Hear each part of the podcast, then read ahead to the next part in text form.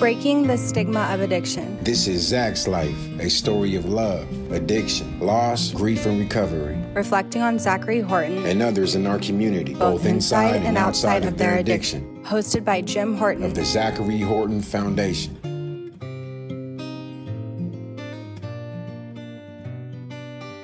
All right, hello everyone. Um, I'm here today with uh, two special guests. Uh, I have uh, Michael Pritchard. Hello, Michael. How you doing? Good. How are you, Jim? All right. Uh, if uh, any of you in the past may have remembered, uh, Michael was on before. Uh, he um, uh, works in the uh, for the county of Fresno and is just such an expert in so many things that we discussed here. So you can go back and check out his podcast that we did before. It was fantastic, and I really appreciate all the all the time Michael's spoke at some of our board meetings. I've heard him speak out in the community, and he's a real asset to the recovering community. So oh, I appreciate that. Thank you. Thank you for that, uh, Michael. So, tell Michael, just remind our listeners again exactly what you do. Sure. So, um, I I am a staff analyst with Fresno County Department of Behavioral Health. Um, I have been. In, I'm a drug. I'm an addiction counselor. I'm a I'm a substance use disorder counselor. I've been the, in the uh, field for about 12 years. Worked in a variety of different agencies here, um, including you know child welfare. Um, but now I work for Department of Behavioral Health overseeing prevention.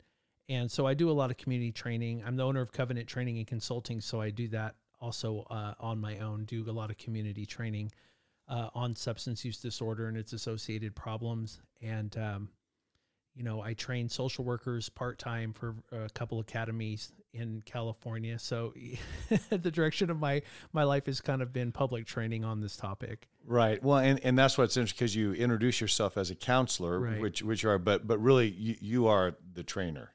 Right? Yeah, and, I do. And, I do a lot more training and education than I yeah. actually do counseling anymore. Right, and and much like the commercial for the president of the Hair Club for Men, not only are you the yeah, owner of the company, but you're yeah, so so funny. yeah yeah yeah. What makes you such an expert? Well, th- that's right. that's the last podcast. Yeah, and we, I'm a person in long term recovery. I, right. I, think people that in in the community, you know, know me.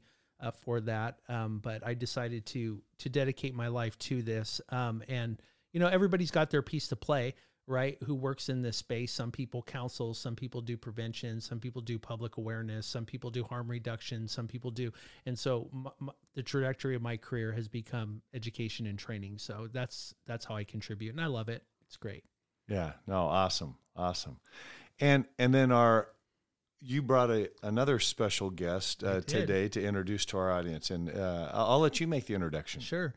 So um, just by chance um, uh, I have I have my mother here today, and I say by chance because she lives in Missouri, but she happened to be um, here. We had a family wedding, and so I I I um, we had talked about me coming back on, and uh, I said, hey uh, Jim, how about having my mom come in and discuss like the struggles of of dealing with somebody with a substance use disorder in in adolescence and maybe some of the underlying problems that that you know um, were, underlying that and what her struggles were and, and get a, a, a, parent's perspective on that.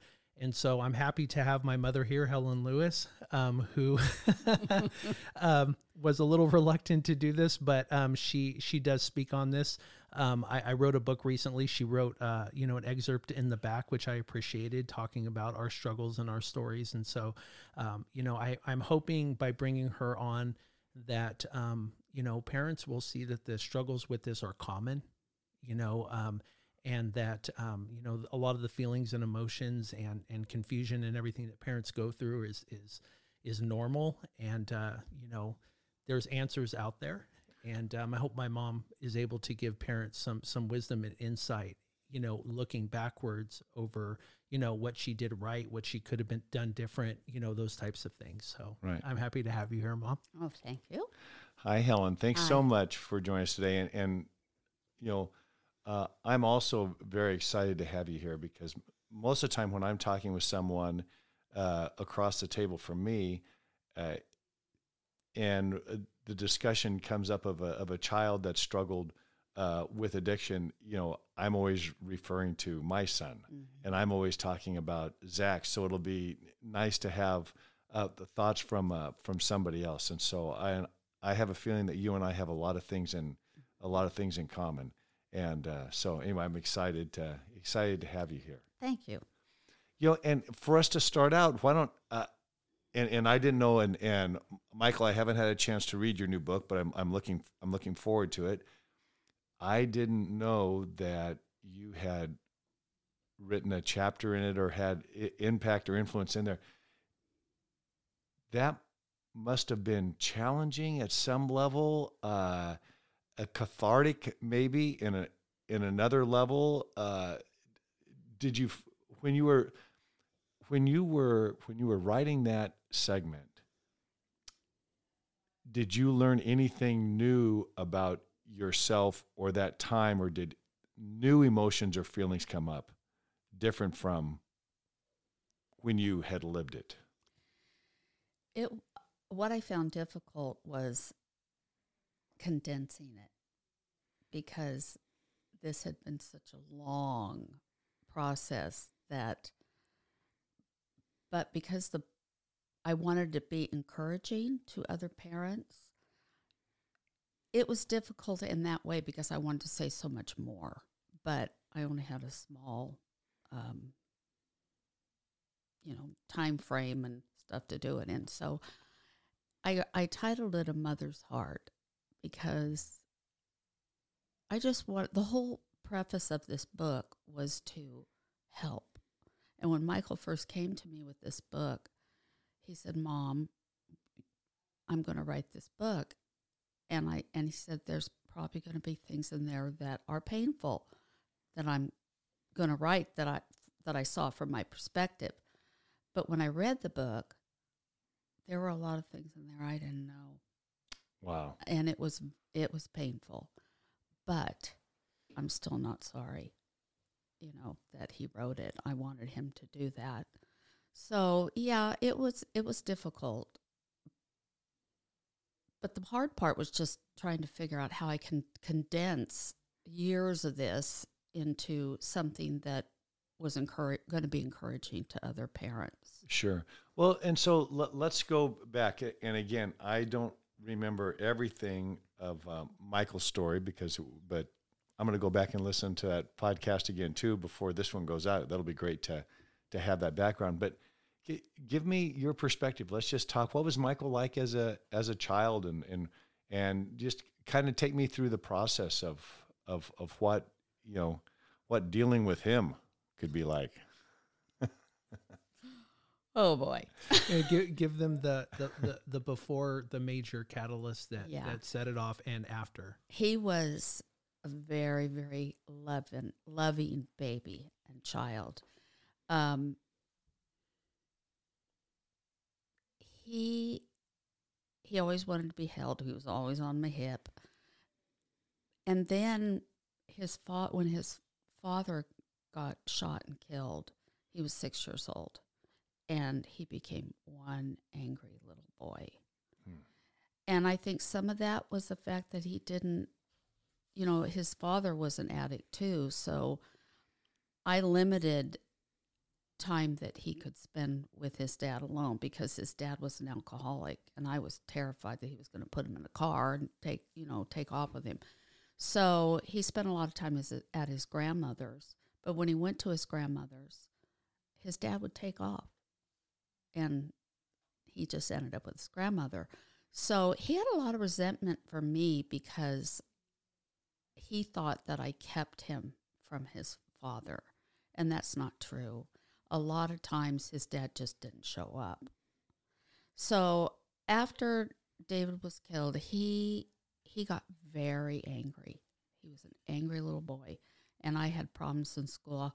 I had, um, I know I was on speed dial the principal's office. You know, right, he just right. could punch a button. but yeah, he, I had a lot of problems in school with him, behavior problems.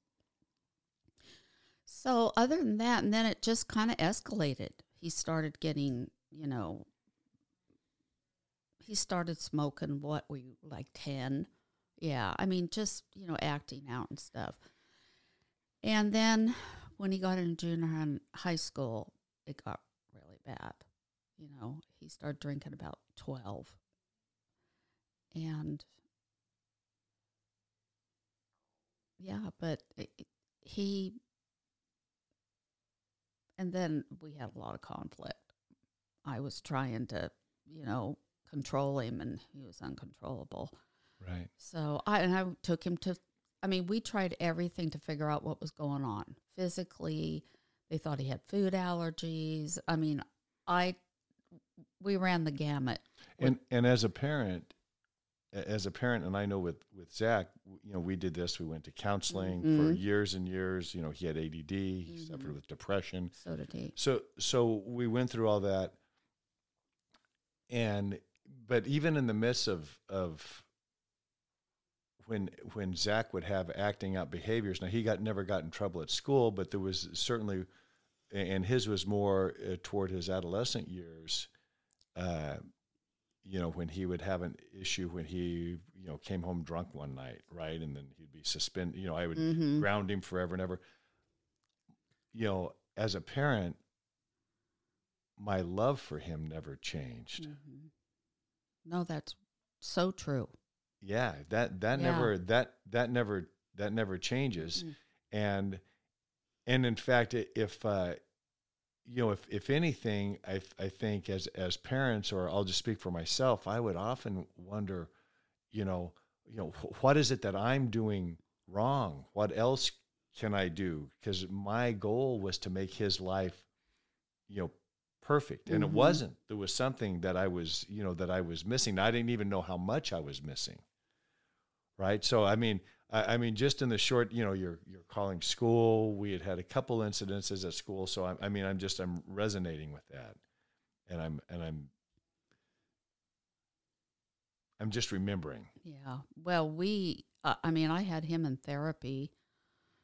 And how old were you? Well, after my dad after my dad died, that was almost that was an imme- immediate, but it didn't it didn't last a long time. Um, you know, the, the therapeutic interventions. Um, you know, I I came from a family that cared.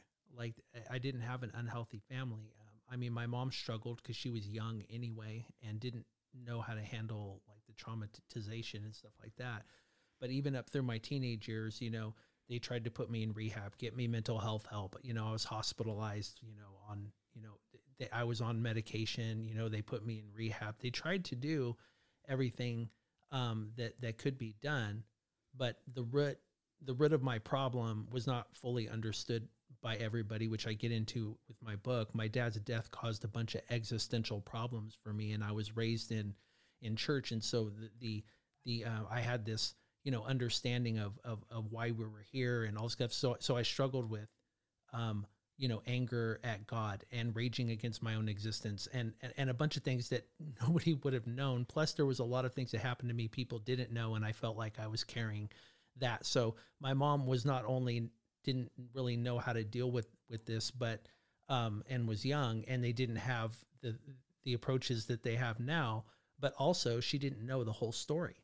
She didn't know, and I couldn't articulate it very well. You know, so so uh, it was, um, you know, I don't know what could have been been done different um, by my family um, at that time that really would have made a difference other than probably early on after my dad's death I, I having some safe non-family related people in my life who would have taken me under their wing and actually you know been a positive influence on me. Because of my behavioral problems i was labeled a problem kid and no there was no there was no, I, I was alone and i was isolated and i didn't have any support from people in my life who actually would wrap the care around me and so um, eventually I developed into a teenager. And then at that point, those opportunities were kind of done.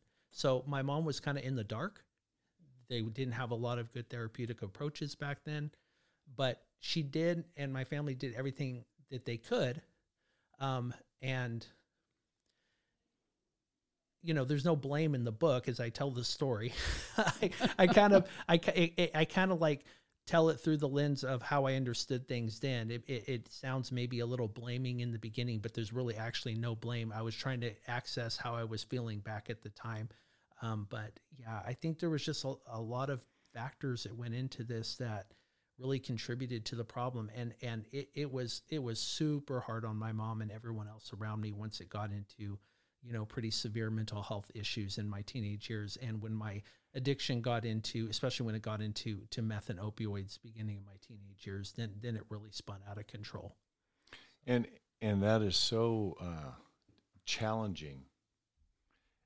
As a parent when I, I, know for Lynn and I we did you know you, when you you do everything that you know how to do mm-hmm. you respond to the doctors that you're dealing with, you respond to the school, and you're reaching out for help. And oftentimes, you know, the, the school's response, I think, in times like this, because, you know, and, and let's face it, they have a, a set agenda and, you know, they want to keep their campus safe. And so then oftentimes the bad students, right? I'm putting that in, mm-hmm. in air quotes, right? The bad students, you know, we just want to get them away. We don't somehow there's not a and, and i think there's some changing there's some discussion around that. How do we how do we serve this better? And and, and education may be more than just teaching someone with a learning disability how to read better but but maybe if there's if there's actions that are that are so you know contrary to what we to see happen in our school well, what's causing those? And then how can we give support and deal with that? And i'm not sure that that has been a focus of the education system because they've got enough on their plate. I think this is how they think. We've got enough on our plate in just educating these kids, you know, and, and so then they look for everything else. But and as a society, I don't know that we still understand mental health in the way that we need to to be able to to quickly diagnose and then and we know that it's never a you know one solution fixes everything right? And so that's always problematic.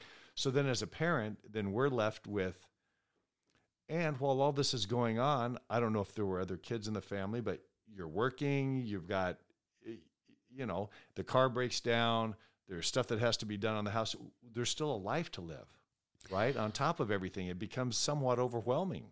I had wonderful parents, and my parents were just involved just as just as involved with uh, than I was trying to help Michael. And what I couldn't afford, they they paid for. So as far as the school goes, I know Clovis is, you know, is a good school system, but they it's almost as if they they did not want to deal with Michael. It's like it was like he wasn't going along with the program, so pff, he was out. You know, so then he went over to Gate. What, was it Gateway? Yeah, toward toward high school. Yeah, and um, high school. I think he got kicked out of there too. Mm-hmm. Yeah, they wouldn't even deal with him. So I was very fortunate that I had parents that were, and my mom was an RN, and my dad was, you know, like I said, he was a criminal investigator for the government. So they were I don't know how I would have made it without my parents. So well, during during the during the high school years, um, she was dealing with problems on multiple fronts. So you'd mentioned the other kids, right? And um, so we in junior high school, while I was going through this in my eighth grade year, going into my freshman year, where my where my mental health issues really began to like severe depression, like suicidal depression, anxiety. She was dealing with this. We also had uh, a uh, my youngest stepbrother um, was diagnosed with leukemia. Mm. So now my parents are having to deal with with a, a kid who's physically sick with a life threatening illness and another one with a developing addiction, which is a life threatening illness, right? And so the prior it was like triaging like right so so it was it was you know and and and so that required them to be gone in my case which was another perfect storm because like it was unintentional like ha- having to take care of this really sick kid um, you know, with a physical illness. And in, in the meantime, I was like, you know, deteriorating, not not not doing very well either. And so it was kind of like nobody's fault. It was just like unfortunate events that came up in, in the family and in our life that that really strained my parents to the max during during that time period. Helen, during that during that time, um, so so now we're talking about your your adolescent years, mm-hmm. your teen years, your high school years. was every day a, a, just this overwhelming challenge, or were there periods of, hey, things are going okay, or hey, you know what? Hey, we had a good hey, we had a good weekend together. Boy, that movie last night was fun. I mean, uh, or, or was it was it constant stress, constant, because I felt so torn with, you know, Darren needing me and Michael needing me. And then Jennifer, his older sister, I felt like I failed her in the sense that I had so much other stuff going on that she kind of got lost in the crowd. And she really felt like I favored Michael. And that that was not the case at all. I love them both the same. But Michael needed, you know, a lot. He needed help. And, and I didn't realize until later that Jenny needed my help too. And I've always yeah. felt horrible about that. And so, but no, it was constant stress because every time I had to go up to San Francisco to be with Darren, then I left Michael on his own.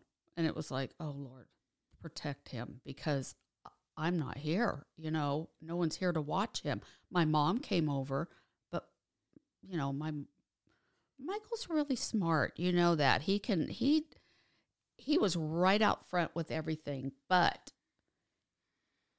I never knew what he was up to. I mean, he would tell me one thing and out the door and you know, but it it was it was I was stressed constantly. I had a couple breakdowns during that period. Mm.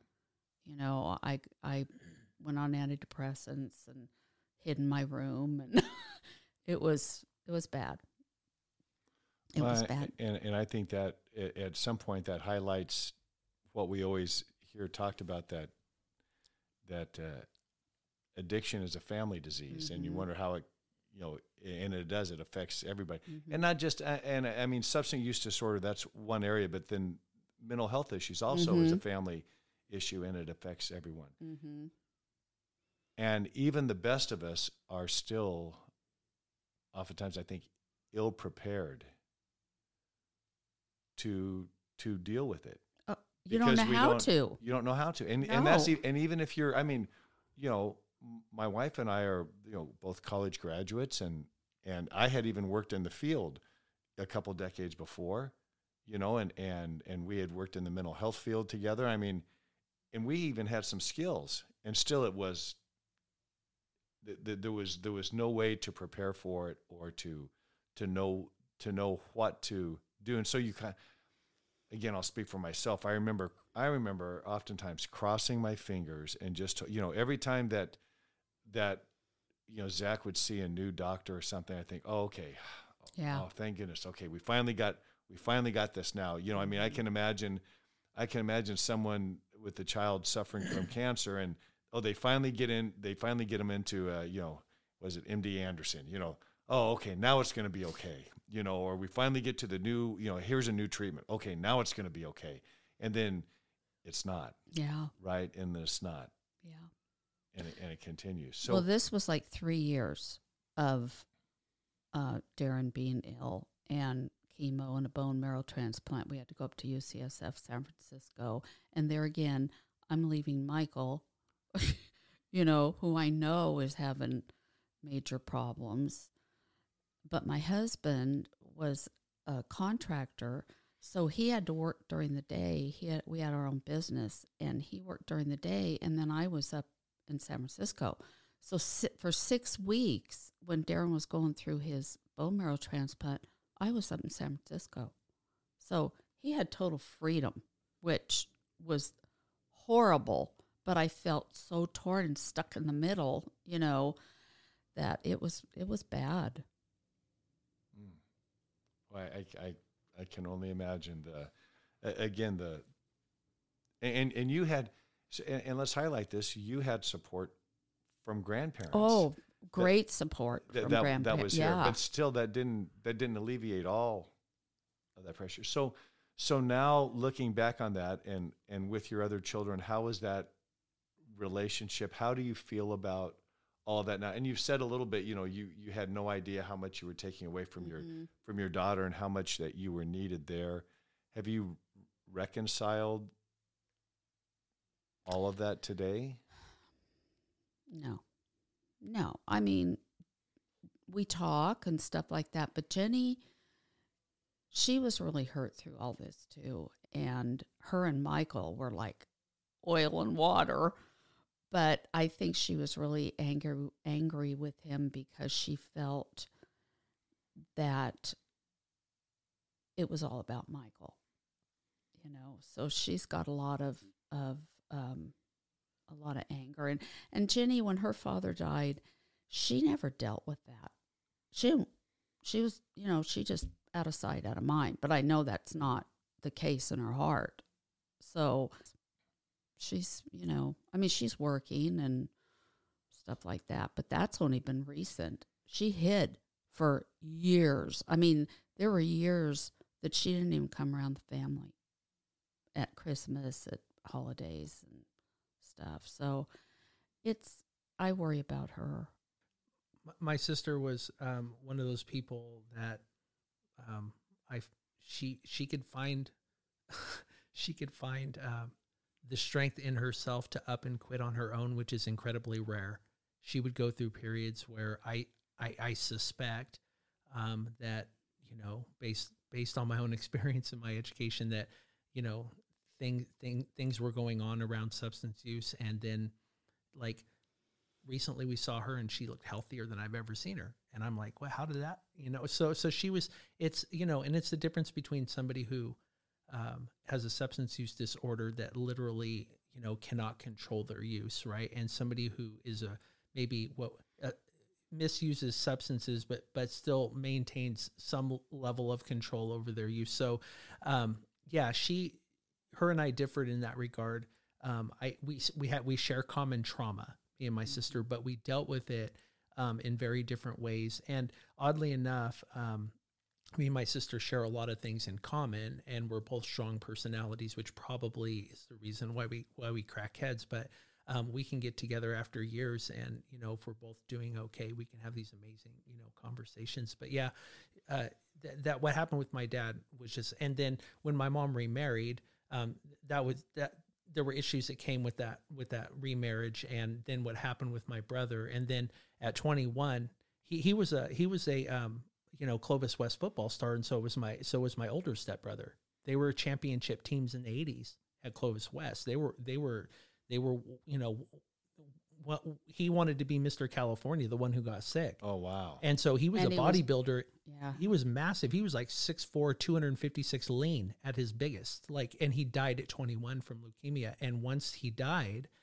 then the whole family completely fell apart after that. Like, so, um, and, and, and my addiction was approaching its worst stages. And now nobody could be emotionally available for anybody because my, my dad's faith was shaken. He was, you know, he went through this battle, ended up losing his son. My mom exhausted herself taking care of him and and you know trying to deal with the other problems in the family. And everything just kind of like crumbled for several years after that.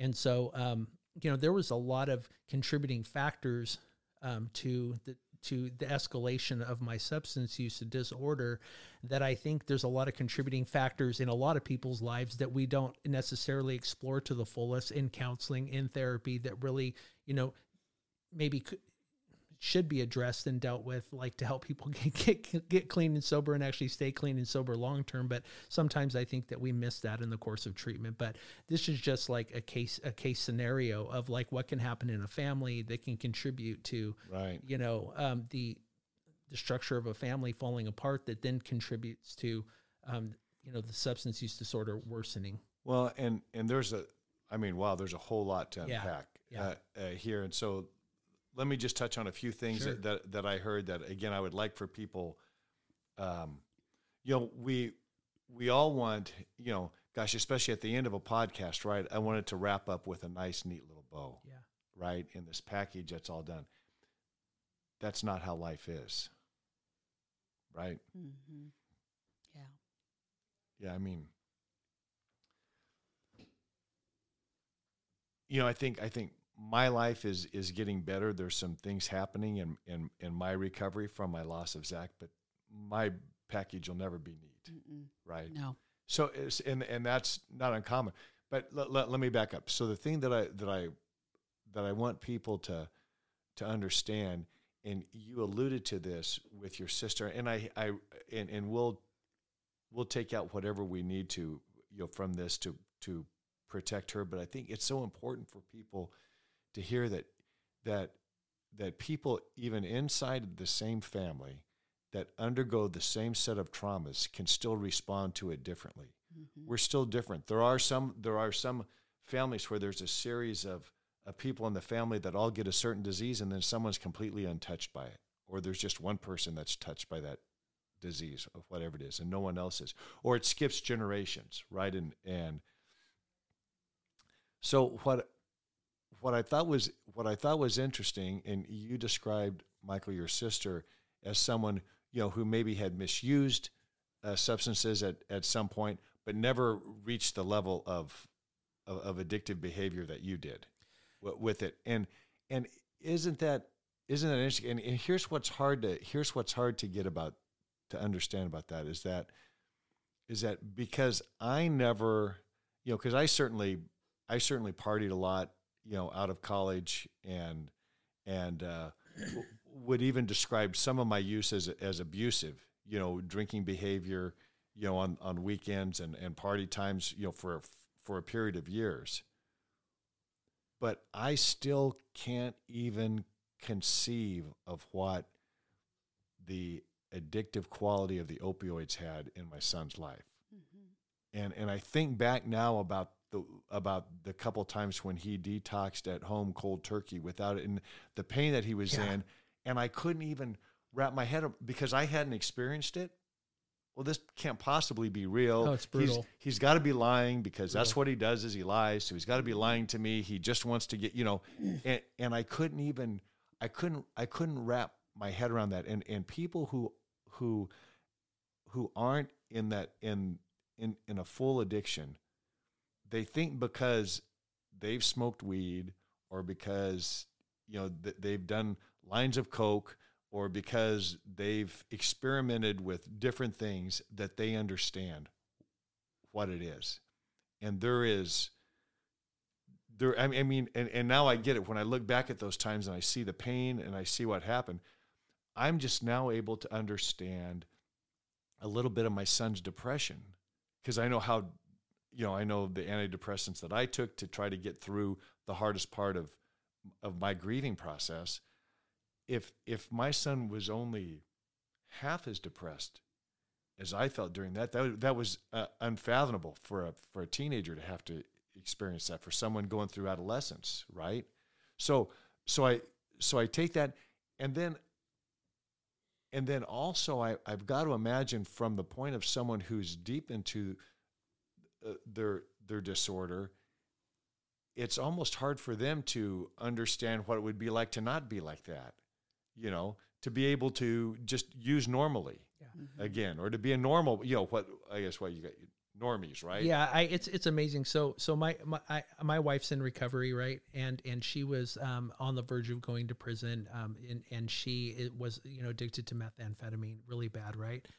And um, she she um had doesn't use meth anymore, but she absolutely like can can have a drink once or twice a year and put it down and never put it up. She never had a problem with alcohol, right? So people vary. You can't give me anything without me abusing it, right? So so people like they differ individually, you know, in their recovery. But you know, with opioids, I think we, as a society we over focus on the physical withdrawal aspect. Yeah, that's really uncomfortable. So with with with with substances of abuse, we always want to chase the positive reinforcing effects of the drug. People like to feel good, and drugs do that, and so people will use for that. But with opioids specifically, the um, you have horrible, brutal withdrawals when you don't have them because your body adapts and you get sick. So you have these type of withdrawals, and so you, you have intense craving for the drug for the positive reinforcing effect, and you're trying to escape negative withdrawal symptoms, and so that makes it kind of a double whammy for for opioid um, uh,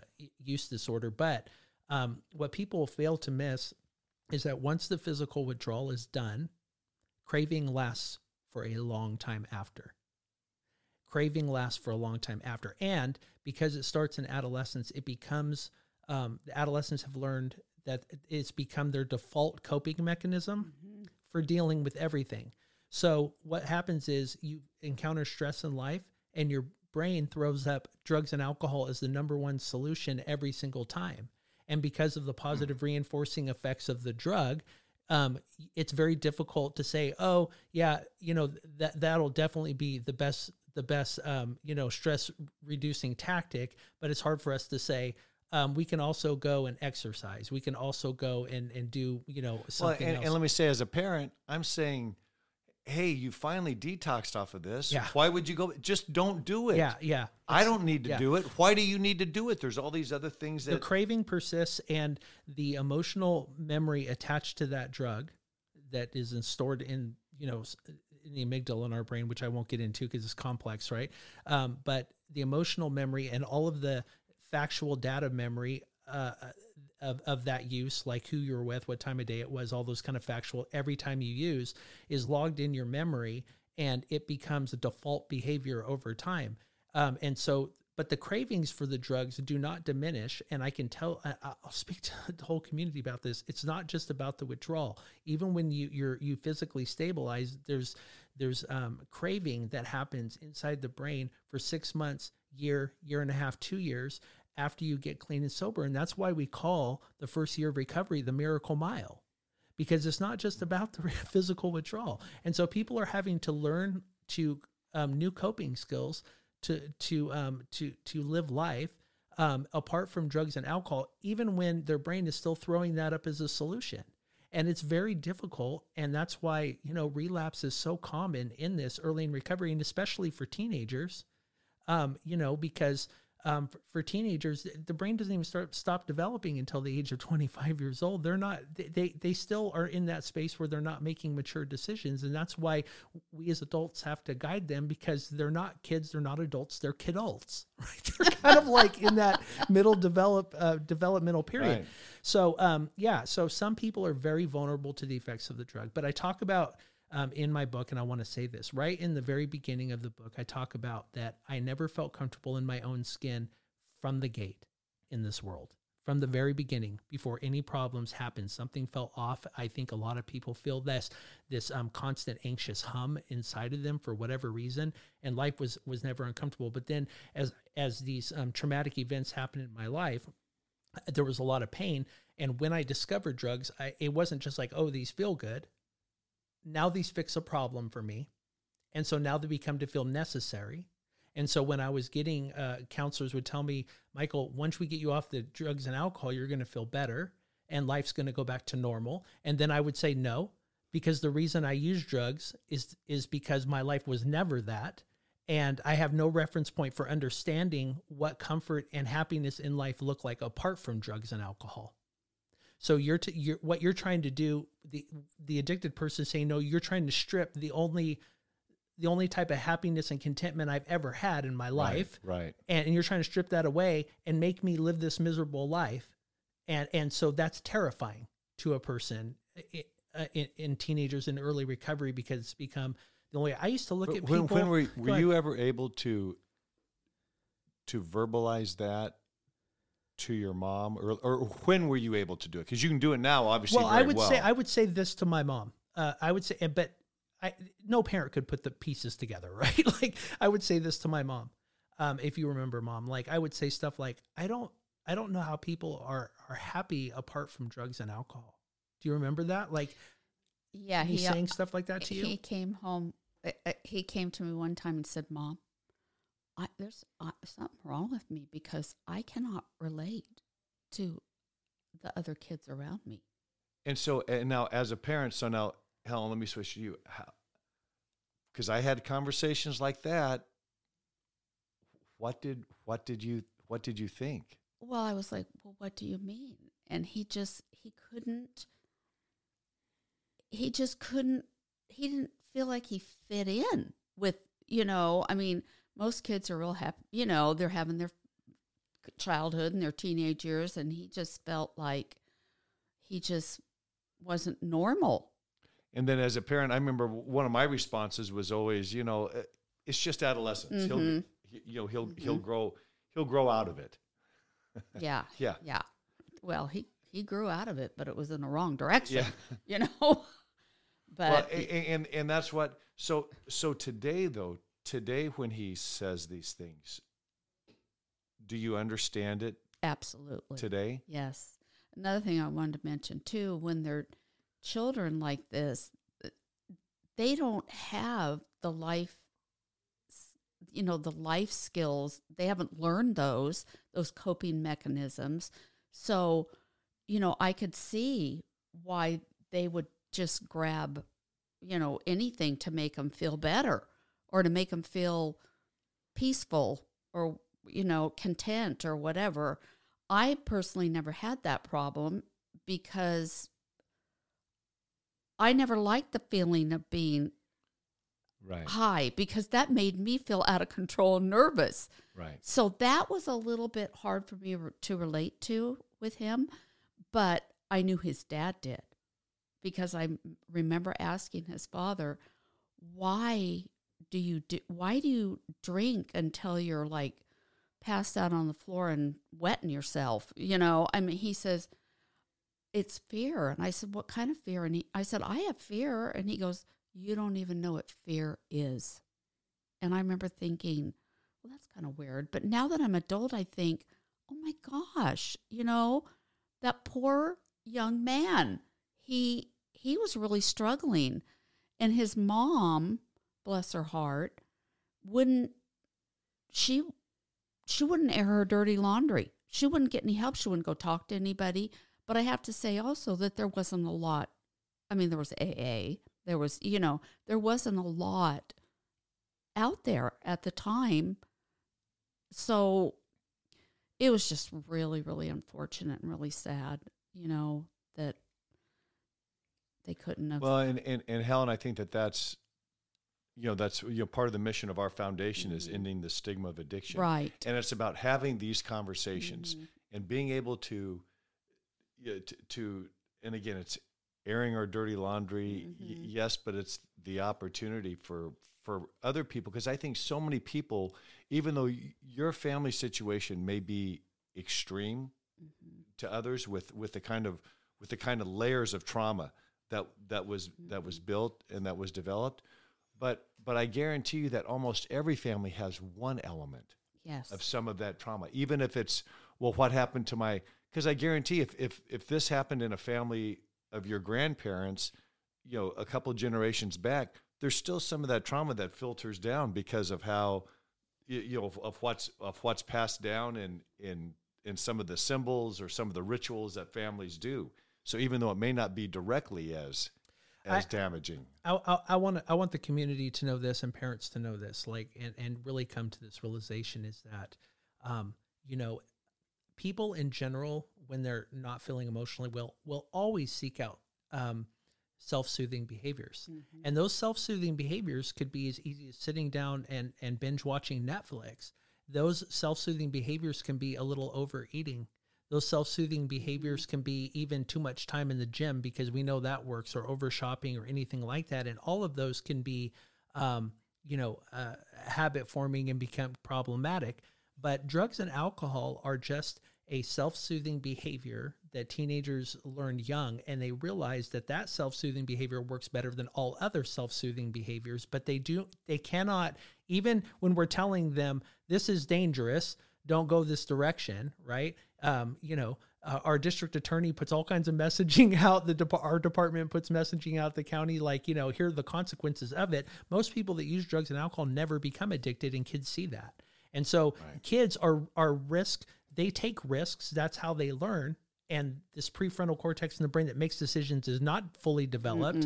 And so they are making decisions that have long term consequences that they cannot really fully comprehend in its entirety until they're actually in them. And then that line between um, substance using, misusing, and addiction is invisible, and they don't necessarily know when they've crossed it. And when they've crossed it, then like you know they don't want to tell their parents that they don't want Right, to tell right, adults that right. right and so they're just trying to you know to survive so i got caught up in this cycle as a teenager of of of a major adult problem with addiction that um that I did not want to talk to my parents about or fully disclose what was going on. And for for many years, I just kept trying to um, kick it on my own, switch drugs, trying to meet expectations for for periods of time. Going to the psychiatrist and the psychiatrist telling me, Michael, um, you know, you have you know this mental health issue or whatever, and so they're looking at these symptoms, probably misdiagnosing me because those symptoms were untreated trauma and all kinds of other stuff. Telling me, Michael, you have a chemical imbalance. Here's some medication. Here's more drugs for you to take, right? And ended up giving me um, Xanax, which is abusable, um, ADHD medication, which is abusable, right? And and so that exacerbated my addiction. So sometimes even the solutions that we adults look to um, contribute to the problem and become problematic. So it's you know it's it's it's it's it's really a complex issue uh, to deal with, especially for parents, because we take people to the professionals because we don't know but those professionals also treat people through the lens of their training and not enough Right. people are trained fully on on on addiction or or even trauma and and how that manifests can manifest as mental health issues. We're getting better at it now. So it's such a complex puzzle that you know parents just really just need to you know be more educated and, and aware. And um, to this day um, i don't know because I, I felt like I was different even before all the trauma happened in the world that, that some kids may just like struggle in, in their own skin for whatever reasons from the beginning and it's not a, necessarily a parent's fault or anything like that it's just being aware the one thing that would have made a difference early on um, is that because I was always in trouble because of my behavior. My mom was just in survival mode and people were trying to get me to to behave, right? Um, I learned not to trust adults because it was always punishing. I had not one adult in my life who who outside outside of my family would have had to have been somebody who who would like come aside, mentor me, uh, unconditional positive regard, accepting who could model behavior. I'm huge on mentorship to try to prevent drug addiction from developing in teen years. If we have problem youth very young, let's catch them and wrap care around them so that they they they don't isolate from healthy adults in their life who will help them go a right direction. That that is a message that that we need to hear. yes. That's a message we need to hear. And and as we as we wrap things up today, Helen, I would like I mean, I know that you must be so proud of Michael now. Uh, and, and the more that I learn about his past, then I know how proud you must really be.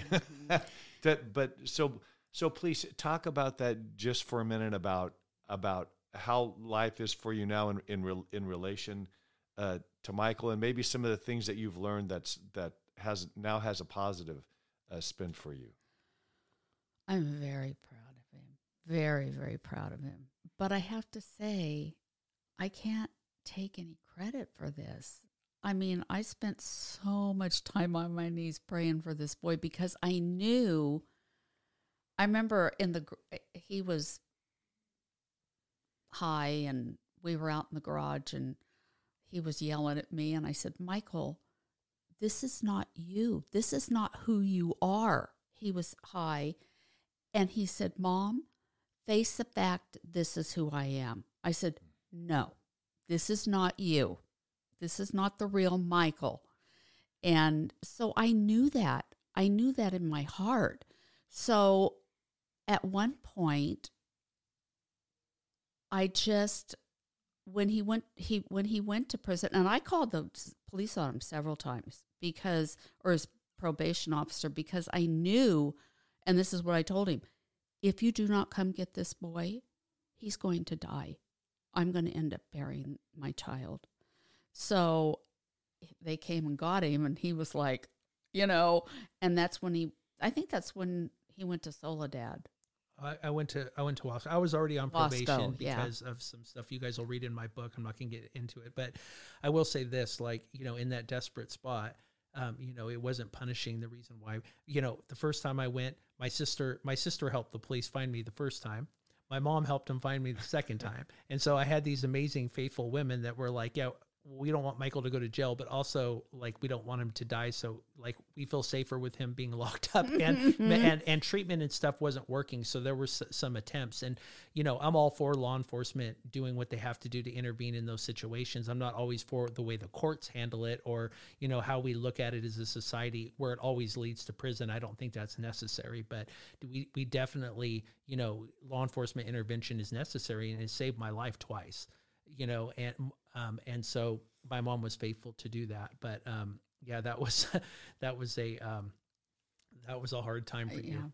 yeah, Yeah. but she, you know, she did what necessary. She prayed for me a lot. Oh my She made sure that she instilled um, from the time I was little, you know, uh, a, a faith in me and a knowledge of God in me, and and that really ultimately saved me in the end because when I got to prison the last time, um, I um, really turned to my faith because medication and therapy and all those things weren't working. I had gained tools, but there was something, there was a spiritual connection that needed to be made.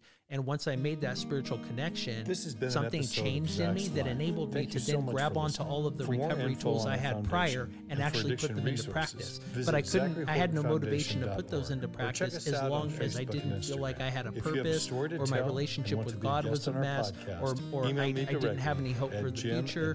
Um, all of that was was found, and that's why why what I think is missing. Um, like you know, when we bring people just to counseling or just th- there there are parts of, of us as people that really I think um, you know there's a spiritual side of us that needs to be addressed. And sometimes in our society we, we like okay the church does this thing and and spiritual organizations do this thing and we do this uh, we, we do evidence-based treatment over here. But really it's both and and and sometimes it, it, unless we expose people to, and give them tools and expose them to spiritual ideas that give them a, a purpose uh, for their life um, they don't ever fully get better so it, it was it was really the spiritual spark that set the machine into motion but all of the things that i learned in recovery also that helped me know how to stay clean and sober when i got out of prison He went through seven rehabs.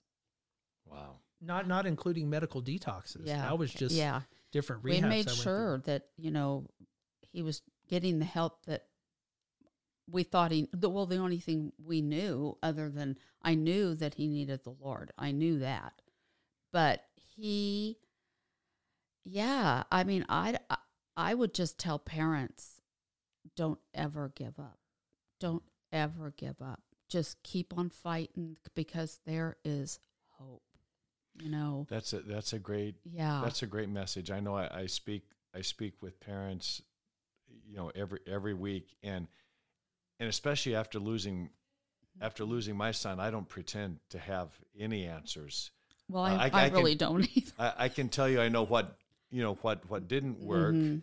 you know, and I know that there's a whole bunch of things that I wish that I had done differently, and I can just tell my story, you know, Mm-hmm. over and, and I think that's but that's part of the conversation. That's part of of those discussions that that no one had with you as you were entering into your challenges that no one had with with uh, my wife and I when we were entering into our challenges. And I thank you so much for coming and just sharing some insight into and and and that's what it is the insight that people get to hear from us. It's not all rosy. No, I made a lot of mistakes. Yeah, I made a lot of mistakes. Yeah, and I can just, hear the I can still hear the pain, and I know that you still I know that you still that you still f- feel that you know, and that that's I think for us that's never going to go away. no, it won't. Mine, mine just happened to turn out the best way Yeah, possible. and and and but that, it might not have. and that's the other thing, Helen, that we need to do is we need to keep telling these stories, Mhm. and we need to celebrate the, the things that do turn out well. You know, and and again, and and and Michael's you know one of those miracles for sure. Yeah. You know that that that we can say, and and the work that he continues to do in paying it forward is just uh, just tremendous. my mom and people they, they i think people mom you take you take a lot of blame on yourself but in, the reality is like you, you wouldn't have made those mistakes had you known um, and and I, I don't think that's fair. Like you know, I, I just want to go on and say that um, what my mom did correct was relentlessly love me and trust in God to help, and and and and that worked at the end of the day. I mean, she she was relentless in her, and sometimes that loving um, came out in you know, yelling and mean looks at me and stuff like that. But she was engaging me. She was engaging me, and and there was real emotion there, like on her part. This is it. You know, it wasn't it wasn't just all about uh, um, what Michael was going through. She was going through stuff too. This is a relationship. There was there was multiple sides to this. My my problems impacted everyone around me, and so like I don't blame you, mom, and and I appreciate your perseverance. Oh, thank you. And I love you for too. it. I love you too. I it yeah. I just can't tell parents uh, uh, reiterate that enough. I mean, you just have to stay in their lives, stay on them, research. There's so much now that there's so much help out there, Right, right. and swallow your dang pride. That's another thing.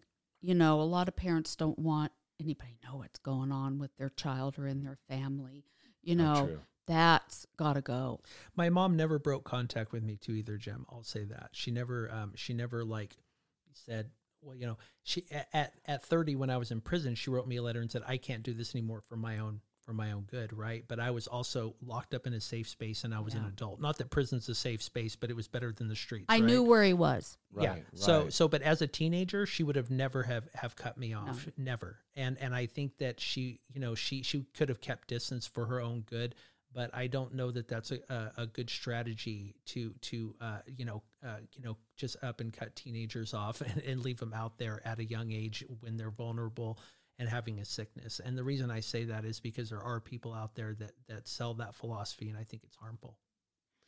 Well, uh, again, I, I think that there's there's so many great messages that we that we talked about today, and I can't uh, thank you both enough for for being open and coming and and sharing uh, and sharing your stories. Um, I look forward, uh, Helen, to talking to you again sometime Oh, sure. and uh, and and following up. And Michael, I look forward. I know we're going to have you back just to specifically talk about your book, and to you can give us some more uh, uh, those uh, nuggets to look forward to, and and then we can uh, reach out there. But again, thank you both so much for being here today.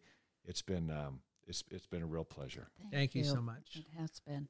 And as always, I'm going to uh, remind everyone to reach out to someone today in your life and tell them that you love them.